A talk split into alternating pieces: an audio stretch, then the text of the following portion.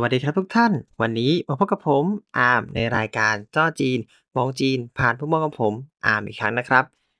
เป็นไงบ้างครับทุกท่านสำหรับอาทิตย์ที่ผ่านมา จริงๆ ผมอยู่ที่กรุงเทพนี่บอกได้เลยว่าอาทิตย์ที่ผ่านมาคือ อาทิตย์ที่เราใช้ชีวิตกันแบบชีวิตในหมอก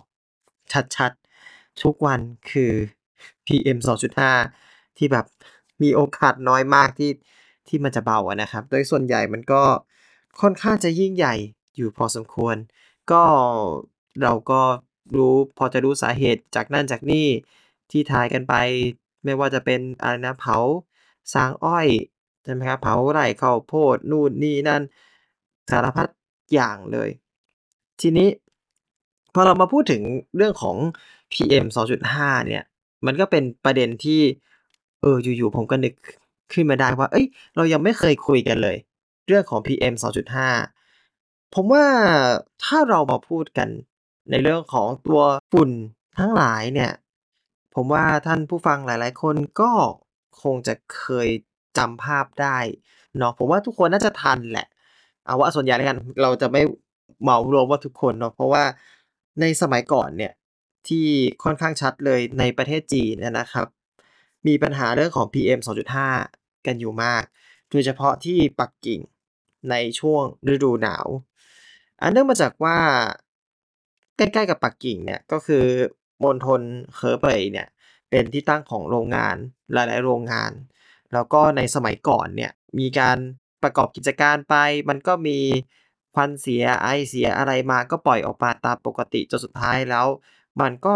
ก่อให้เกิดปัญหากับคนใช้ชีวิตทั่วไป ซึ่ง ผมจำได้ว่าตอนช่วงโอลิมปิกเนี่ยปี 2008 ตอนนั้นเนี่ยเป็นช่วงที่จีนได้แบบมองเห็นปัญหาของฝุ่นพิษเนี่ย PM 2.5 เนี่ยค่อนข้างหนัก อันนี้ผมยังพอจะจำภาพได้เนาะอันนี้ขอไม่ reference reference จากความจำตัวเองเดี๋ยวก็คือ มองข้างหน้าในระยะแบบ100-200เมตร คือไม่ชัดแล้ว คือมันหนักมาก มันหนักแบบเหมือนหมอกจริง อย่างที่ทราบทุกวันนี้เราก็รู้กันว่า PM 2.5 เนี่ย มันทำร้ายร่างกายเรา มันก่อให้เกิดโรคภัยต่างๆ ในทางด้านของหลอดลมหายใจอะเนาะ ในตอนนั้นเนี่ย จีนก็เป็นโจทย์ในเรื่องนี้มากๆ ว่าแบบ เราจะต้องจัดการกับ PM 2.5 ยังไง ให้พร้อมสำหรับวันที่จะต้องจัดการแข่งขันกีฬาโอลิมปิกตอนปี 2008 เพราะว่ามันเป็นหน้าตาของประเทศด้วยในเวลานั้นนะครับ ตอนนั้นเนี่ยที่จีนใช้วิธีการเนี่ยค่อนข้างง่าย แต่ไม่มั่นคง นั่นก็คือวิธีการให้โรงงานหยุดไปก่อน หยุดไปก่อนเลยเป็นเวลาทั้งสิ้นประมาณ 2-3 อาทิตย์นะครับ เพื่อเคลียร์อากาศให้เรียบร้อยก่อนแล้วเสร็จปุ๊บเราก็จัดงานกีฬาใช่ไหมครับ งานกีฬาก็จัดประมาณ 2 อาทิตย์เนาะเสร็จแล้วเรียบร้อยถึงจะค่อยกลับมาเป็นปกติได้ อันนั้นเป็นการจัดการแบบชั่วคราวมากๆคือให้ทุกอย่างเขาแบบ ให้ทุกอย่างมันหยุดไป แล้วก็ค่อยกลับมาว่ากันใหม่ว่าเราจะเอายังไง แต่จากจุดนั้นเนี่ยแหละครับ ที่เป็นจุดเริ่มต้นของจีนเนี่ยเริ่มให้ความสำคัญกับ PM 2.5 ฝุ่นควันพิษมาก ๆ แล้วก็มีมาตรการต่างๆที่ออกมาเรื่อยๆนะครับ จะมายกตัวอย่างของวิธีการของนโยบายมาตรการต่างๆ ที่จีนเขาใช้กันนะครับ ซึ่งมันก็มีหลายวิธีแหละ ข้อหนึ่งเลย ที่จีนยังคงใช้อยู่จนถึงทุกวันนี้ ก็คือมาตรการของการจำกัดจำนวนรถที่อยู่บนท้องถนนก่อน ซึ่งอันนี้เนี่ยทุกวันนี้เราก็ยังเห็นกันได้นะครับ โดยเฉพาะในปักกิ่ง ก็คือรถจะค่อนข้างเยอะ ในตอนนั้นเนี่ยทุกอย่างก็ยังคงเป็นรถสันดาปเนาะแต่เราก็ยังจะไม่พูดถึงว่า เอ้ย เป็นรถไฟฟ้าหรืออะไรในปัจจุบัน สมัยก่อนเนี่ยทุกคันก็ยังคงเป็นแบบรถใช้น้ำมันอยู่ ก็ยังคงมีการปล่อยไอเสียอยู่ โดยเฉพาะปักกิ่งตอนนั้นเนี่ยมีการจำกัดโดยการให้เลขเขาต้องเรียกว่าเลขสุดท้ายของทะเบียนของแต่ละคันเนี่ยจะจำกัดว่าวันนี้เนี่ยวิ่งได้เฉพาะเลขคู่ หรือว่าวันนี้จะวิ่งได้เฉพาะเลขคี่ แล้วก็จะสลับสลับกันไปอย่างเงี้ยนะครับเลขคู่เลขคี่เลขคู่เลขคี่อารมณ์เหมือนเราให้เจาะวันคู่วันคี่เนาะแต่ไม่ใช่ของจริงก็คือ เลขคู่ก็จะวิ่งได้ในวันนี้ เลขคี่ก็จะวิ่งได้ในวันนี้ เพราะฉะนั้นเนี่ย เมื่อเขาทำอย่างนี้ขึ้นไปแล้วเนี่ย มันก็ทำให้รถหายไปจากถนนครึ่งหนึ่งทันที ซึ่งโอเคมันก็ดีต่อ1ก็คือดีต่ออากาศที่ทำให้ทุกอย่างเนาะมันลดลงไปปุ๊บ มันก็เบาลงบ้าง 2. การที่รถมันน้อยลงไป ระบบขนส่งสาธารณะก็สามารถเดินทางได้ดีขึ้น อันนี้จริงๆก็ถือว่าเป็นแบบว่ายิงปืนนัดเดียวได้นกสองตัว เพราะว่า ปักกิ่งรถเยอะคนเยอะรถติดแน่นอน อันนั้นเป็นเรื่องหนึ่งในเรื่องของการจำกัดจำนวนเนี่ยจริง ๆ ทุกวันนี้ก็ยังเห็นได้ชัดมีในหลายประเด็นเลย นอกจากนี้เนี่ยจริง ๆ ปักกิ่งยังมีแบบว่า นอกจากจำกัดจำนวนรถที่สามารถวิ่งบนท้องถนนได้แล้วเนี่ยยังมีการจำกัดจำนวนรถที่สามารถมีทะเบียนได้ในหนึ่งปีด้วยนะครับ อันนี้เนี่ยมันเป็นแบบว่า เรื่องใหญ่มากเป็นปัญหาที่ยิ่งใหญ่มาก เหมือนแบบ อันนี้เคยได้ยินมาว่าแบบปีหนึ่งปักกิ่งมีแบบแค่สองหมื่นคัน ที่จะสามารถเพิ่มขึ้นมาได้ในท้องถนน สามารถมีทะเบียนได้เรียกง่ายๆแล้วก็แบบทุกคนไปรอเขย่าเพื่อเขย่าเลขแล้วเขย่าลอตโต้ก็แบบใครได้ไปถึงจะไปซื้อรถได้อะไรเงี้ยเพราะที่จีนจะไม่มีแบบว่าเหมือนบ้านเราที่จะแบบเฮ้ยรถ วิ่งมาถนนไม่มีทะเบียนหรือรถติดป้ายแดงก็ติดป้ายแดงตลอดไปอะไรอย่างเงี้ยมันไม่มีนะครับ จีนคือ โดยเฉพาะปักกิ่ง อันนี้ก็ต้องแบบโค้ดว่าโดยเฉพาะปักกิ่งคือ ไม่สามารถมีทะเบียนชั่วคราว จีนไม่มีป้ายแดงน้อยมาก ก็คือมีแบบป้ายระหว่างรอผลิตเฉยๆหรืออะไรอย่างงี้แค่นี้ที่ผมเคยเจอ อันนั้นคือในช่วงแรกๆที่มีการป้องกันเรื่องของพวก PM 2.5 ต้องเรียกว่ามาตรการลดมากกว่าจะเรียกว่าป้องกันก็ก็กระไรอยู่ไหนๆก็เวลาพูดเรื่องการจำกัดจำนวนรถแล้วเราก็จะมาขอพูดถึงเมืองเซียเหมินบางเมืองที่ผมอยู่ เมืองเซียเหมินเนี่ยครับมีการจำกัดจำนวนรถเช่นนี้เหมือนกัน ในสมัยก่อนเนาะอันนี้มันเป็นเรื่องหนึ่งที่ เพราะว่าเกาะมันเล็ก อืม เนื่องจากเกาะมันเล็ก การรับรถได้ค่อนข้างจำกัดสมัยก่อน แล้วก็จะเลยมีการแบบว่า ต้องกำหนดวันคู่วันขี้ วันไหนสามารถขึ้นอะไรได้อะไรเงี้ยครับ ก็จะทำให้ลดประชากรของรถยนต์ลง ซึ่งทางนี้ทางนั้นก็ต้องวนกลับมาที่ว่าระบบขนส่งสาธารณะเนี่ย มันจะต้องดีพอที่จะแบบจะทำได้เนาะอะอันนี้ก็เน็บเรื่องของไอตัวทะเบียนมาอีกนิดหนึ่งต่อไปนิดนึงเป็นประเด็นที่เกี่ยวข้องกัน เดี๋ยวจะถ้าเปลี่ยนประเด็นไปเรื่อยจะไม่เข้ากันนั่นก็คือตอนสมัยที่จีนเริ่มมีรถไฟฟ้าต้องพูดอย่างนี้ จีนในวงเล็บเซียเหมือนมีนโยบายที่ทำให้หลาย ๆ คนเนี่ย เปลี่ยนจากรถน้ำมันให้มาเป็นรถไฟฟ้า เพื่อลดไอเสียเนาะแรงจูงใจนั้นก็คือ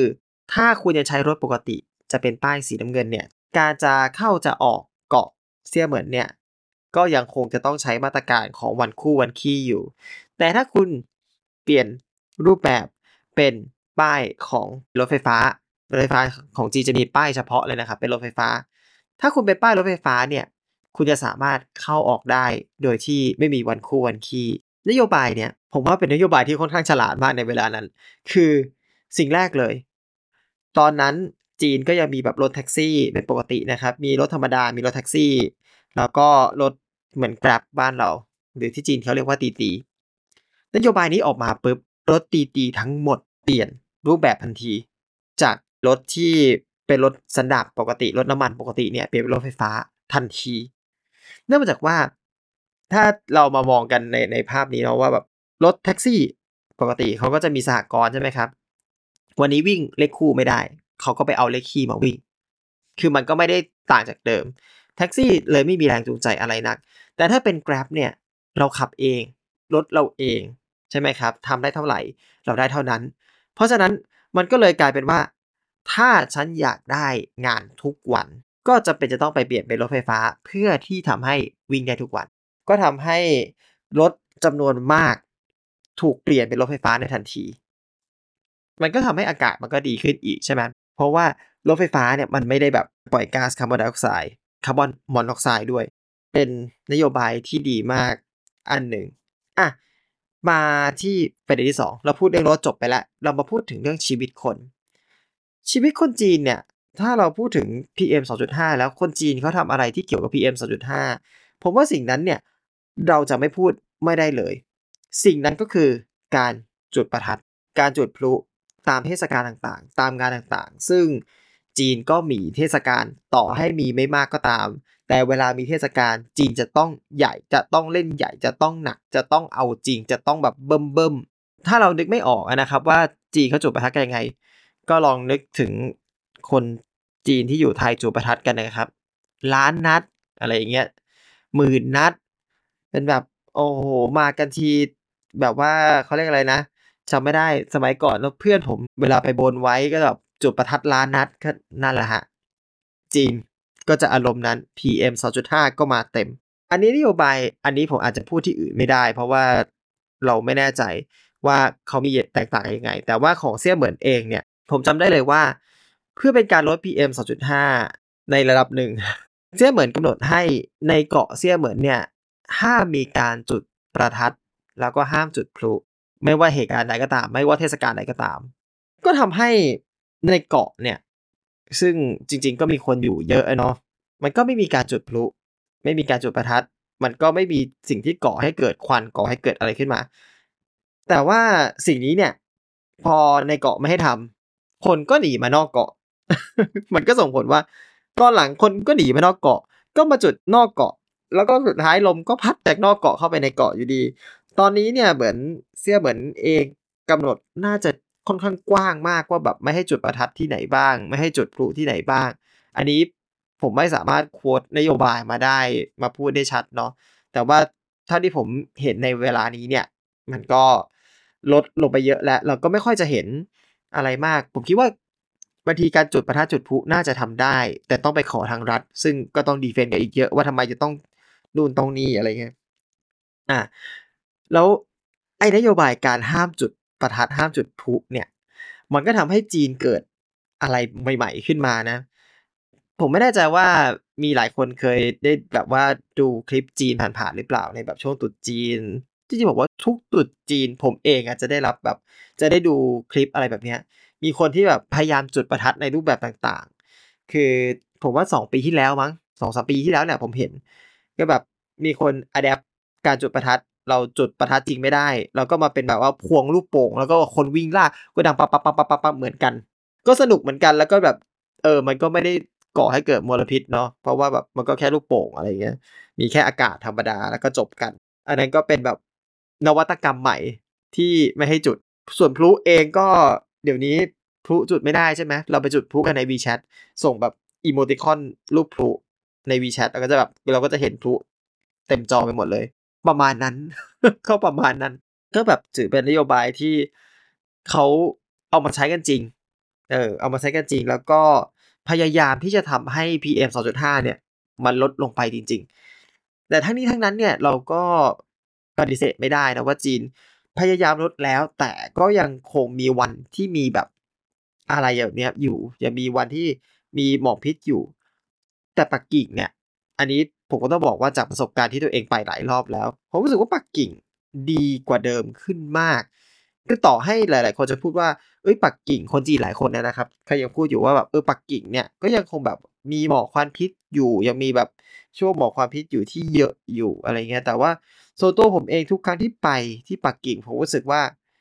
เอออากาศมันก็ยังโอเคขึ้น เยอะ มันเยอะแบบ เยอะเลยแหละครับ มันดีขึ้น มันโอเคขึ้นกว่าที่แบบตอนสมัยก่อนที่เขาเคยถูกคอรหากันมาก่อน ตอนที่ยปัญหายังหนักๆอยู่ สุดท้ายไม่ว่ายังไง ผมว่าจีนก็ต้องหาวิธีที่จะลดตัว PM 2.5 นี้ลงไปอีก เพราะว่าสุดท้ายแล้วสิ่งเหล่านี้เนี่ย มันไม่ดีต่อทุกคน มันไม่ดีต่อประเทศชาติ เพราะมันไม่ดีไม่ดีต่อประชากร เมื่อประชากรไม่ดีประเทศชาติก็ไม่ดีใช่ไหมครับ สุดท้ายเราก็วนมาหาที่เรา ซึ่งผมเองก็ไม่รู้เหมือนกันว่า เราจะแก้ไขกันได้เมื่อไหร่นะแต่ผมว่าอันนี้ส่วนตัวนะครับ ส่วนตัวผมเองก็เห็นว่าแบบเออในช่วงหลังๆ มาช่วงประมาณปี 2 ปีที่ผ่านมาเนี่ย อากาศเราดีขึ้น ถึงแม้เราจะมีวันที่อากาศเราแย่ก็ตาม วันที่ผมยังคงน้ำมูกไหล ยังคงจมูกตันยังรู้สึกว่าผิวเหมือนมีแป้งฝุ่นตลอดเวลาก็ตาม แต่ก็ต้องยอมรับว่ามันดีขึ้นเป็นระยะนะครับ มันก็ดีขึ้นเป็นระยะ ก็หวังว่าแบบเราก็คงจะหาวิธีที่ดีขึ้นได้ ลดฝุ่นให้ได้ แล้วก็เราจะได้ใช้ชีวิตกันอย่างปกติสุขสักทีนะครับ โอเควันนี้เราก็พูดกันมา พอสมควรแล้วคุยกันมาพอสมควรแล้ว ผมไม่แน่ใจเหมือนกันว่ามีใครมีความเห็นยังไงบ้างจะแบบว่าอยากจะคุยอยากจะแย้ง อยากจะถกกันในประเด็นไหน ก็ยินดีต้อนรับคอมเมนต์กันมาได้เสมอนะครับ โอเค วันนี้ก็เอาไปเท่านี้ก่อน ก็ขอขอบคุณทุกท่านที่ติดตามกันมาจนถึงตอนนี้นะครับ ไว้พบกันใหม่คราวหน้านะครับ ผม สวัสดีครับ